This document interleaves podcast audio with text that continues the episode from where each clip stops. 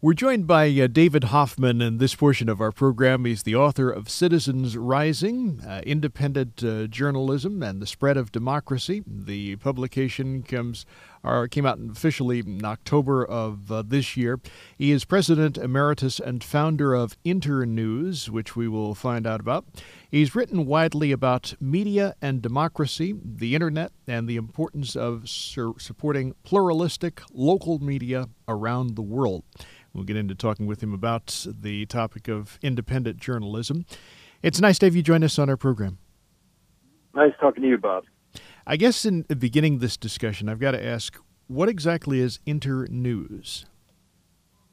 Well, it's a it's a nonprofit organization we formed 31 years ago at the height of the Cold War, and uh, the first things we did was we had these satellite television links between audiences in Russia and the United States, which kind of broke the uh, broke the chill of the Cold War because at that time there was there were no exchanges or communications between us, and we just saw each other as enemies. And satellite television was a, way to, for the first time, it was new technology like cell phones are today. It was a way to breach the wall and, and have uh, citizens talk to each other. It had a huge impact uh, on events that followed. And then since then, we've been really developing, since the Soviet Union fell apart, we've been developing independent media in something like 90 countries around the world because we really believe you can't have a functioning democracy if you don't have many radio stations like the WNOW. When you talk about the idea of having independent um, journalism as an active entity uh, these days. Mm-hmm. We also have to yeah. talk about with you know the advances in technology. Basically, the theory is anybody can be a journalist or become a reporter. You know, this isn't like things used to be uh, in this country, where it was a very select group of people who potentially could report on ev- an event ongoing. If you've got a camera phone, can't you become a reporter? Yes, and and uh, thousands and thousands of people are. I actually think it's a good thing. Some of my journalist friends, you know, are real worried that we're going to dumb down journalism too much because you have untrained citizens reporting on the news, or that you know they won't verify their facts, or do professional journalists are trained to do. And I think there is a danger to that to some degree. But to another degree, I think it's absolutely wonderful to get more people participating in in covering the news. It it gives us the consumer of news many greater opportunities to see you know to get the news. And frankly, it's getting hard to get into certain places where only citizens can go. Like when the when the Arab Spring started in Tunisia, there were no foreign correspondents in Tunisia and so the world had to depend on these citizen journalists to report back the news and send of what was happening. And I think in the end, all of us have come better informed because of the, these changes. When we think about what the future holds, and you know, we used that term democracy earlier in this mm-hmm. discussion. In the future, is it going to be a situation where basically democracy is only going to come to people who have access to mobile devices? Interesting question. Um, I hope not. Although I think that what we're going to, what we have now is particip- is, is representational democracy. We elect our congressmen, and they pass the laws. I think that social media is going to give us an opportunity to have more direct democracy. There are some experiments going on uh, using that. Um, I forget. I think it's in Latvia or Lithuania, one of one of those countries where people are able to use their cell phones to propose new legislation, and when a, a, certain number of people, I think it's ten thousand people, have supported a the proposal for a new law, the parliament is required then to at least vote on it. And that's one of many experiments I think we're going to see with social media. Now, when we have that discussion about the um, changes that there are taking place with journalism, very often the term is used that you mentioned earlier this idea of basically dumbing down uh, the news. Mm-hmm. Yes. When you said that earlier and said that is a concern among some people who have been in media, and I'm assuming it's people who've been in it for some time. Yes. As you said that, the cynic in me said, well, wait a minute. Can it be actually be dumbed down much more than it already is? it's a good question, and um, you know, I think I think certainly when it comes to television news, it hardly could get worse. You know, radio is still terrific, and um, and print journalism is ha, has declined. I think in, in in many serious ways. But what I keep asking myself, and I ask other people who question the changes with the media, is: Are you better informed today? Do we have more choices today? to get news and information. And I think we are we are vastly better informed than we were before. And I think when you look at look at countries where there's been a lot of criticism of the censorship and whatnot, like China, but you know, Chinese citizens today have access to information that would have been inconceivable just a decade or two ago. But you know, the other issue that comes up in discussion is this whole impact, speaking of technology, of the internet. You know, this yeah. ability to access basically any information that's available online pretty much at any time, so, long as you have an internet connection. Mm-hmm. Is this yeah. changing the way in which, first of all, what's news is actually determined? And then, secondly, the way in which news is actually covered? I think so. I do think so, and you know we're on a we're on a 24-hour cycle. I mean, all of us as consumers of news in this country or in in um, the industrial democracies, we suffer from too much information. But there are vast parts of the world that live in what I call information poverty, and this internet revolution, I think, is going to change the world as much as any other movement in history. I think we're going to see it. I see it as a kind of egalitarian movement, uh, like the attempts to create equality through democracy or socialism. There have been these various attempts to create egalitarian systems.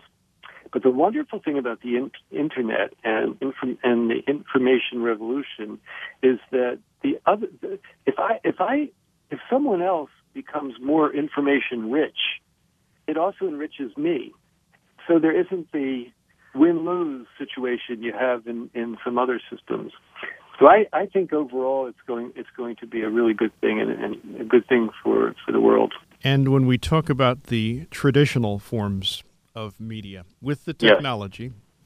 with mm-hmm. the advances that there have been, with mm-hmm. things like the internet, with you know the mm-hmm. advances with mobile phones and the like, are the traditional forms of media basically going to disappear? Well, I sure hope not. You know, I, I keep worrying about the day when the New York Times doesn't exist anymore, and that would be a huge loss. I think what we're finding, though, uh, just recently, is that you have some of these billionaire philanthropists coming in and, and, and filling a void that has developed because of the loss of you know, there's been a tremendous loss of advertising. When you can advertise for free on Craigslist, why would you put an ad for your, to sell your automobile in a newspaper? So it's lost tremendous revenue because of the changes in the internet, because of what the internet offers and so newspapers are in trouble, particularly. And and but I think that the uh, that we're going to see some important new changes, and probably the traditional media, print, radio, television, are going to look a lot different. But I think they'll actually be better the organization that I founded called Internews, we train, we've helped start, we train 150,000 journalists around the world, and we also have helped start about 10,000 radio and television stations. And one of the most important things we do is we work in underdeveloped areas, is we have been able to enhance traditional media through the use of these new technologies. They are now able to share information, get information, sort it, manage it, and um, make use of a lot of these new technologies to improve traditional media. This is particularly true in radio, by the way. When you talk about the idea of, you know, the independent journalists basically being at the forefront of social change as we move mm-hmm. forward, is there yeah. also a need to for them to kind of walk a fine line? Because oh yes. Journalist different the problem yeah. journalist problem versus versus advocate right. Yeah. No that is that is a big problem. I have to admit that is a problem. Um, it is interesting though. If you look at the big social movements that have convulsed our world yeah giant demonstrations in Brazil and Chile and Portugal and Spain and you know you name it. It's hard to, it's hard to name a country that hasn't been convulsed by these big citizens movements. Almost every one of them. I actually can only think of one um, one example, Chile, that is not being led by by journalists or media activists. So in my book, Citizens Rising, I'm mostly describing how media activists have played a key role in political and social change going back to the fall from the fall of the Soviet Union. It's it's it's something that hasn't been recognized before by historians or policymakers, but this is not unusual for media activists to play this role. But you ask about the contradiction between uh, objective journalism, which is what we strive for as journalists, and advocacy. And um, I think I think there is a contradiction there, and it's it is a very fine line. And the the better the media activist is at being objective, I think he's going to be more. They're going to be more effective. Let the chips fall where they fall. If you're really objective, I think you're going to be on the right side of history. Your book, Citizens Rising Independent Media and the Spread of Democracy. I didn't ask you earlier in our discussion what was the experience like for you in doing the book, first of all, and secondly, yeah. why did you do it at this point in your career? Ah, great question. Um, boy, writing a book can be a very lonely, hard experience. I I wrote this and really, I mean, I was on the floor uh, in fetal positions at various times when um, my editor and my wife said, "You got to cut five thousand words from that chapter." And I believe me, I have spent I have spent too much time on the floor um, bemoaning that. And um, why I wrote it? Well, I really wrote it for two reasons. One is personal, and one's political. The the personal reason is that I love to tell stories.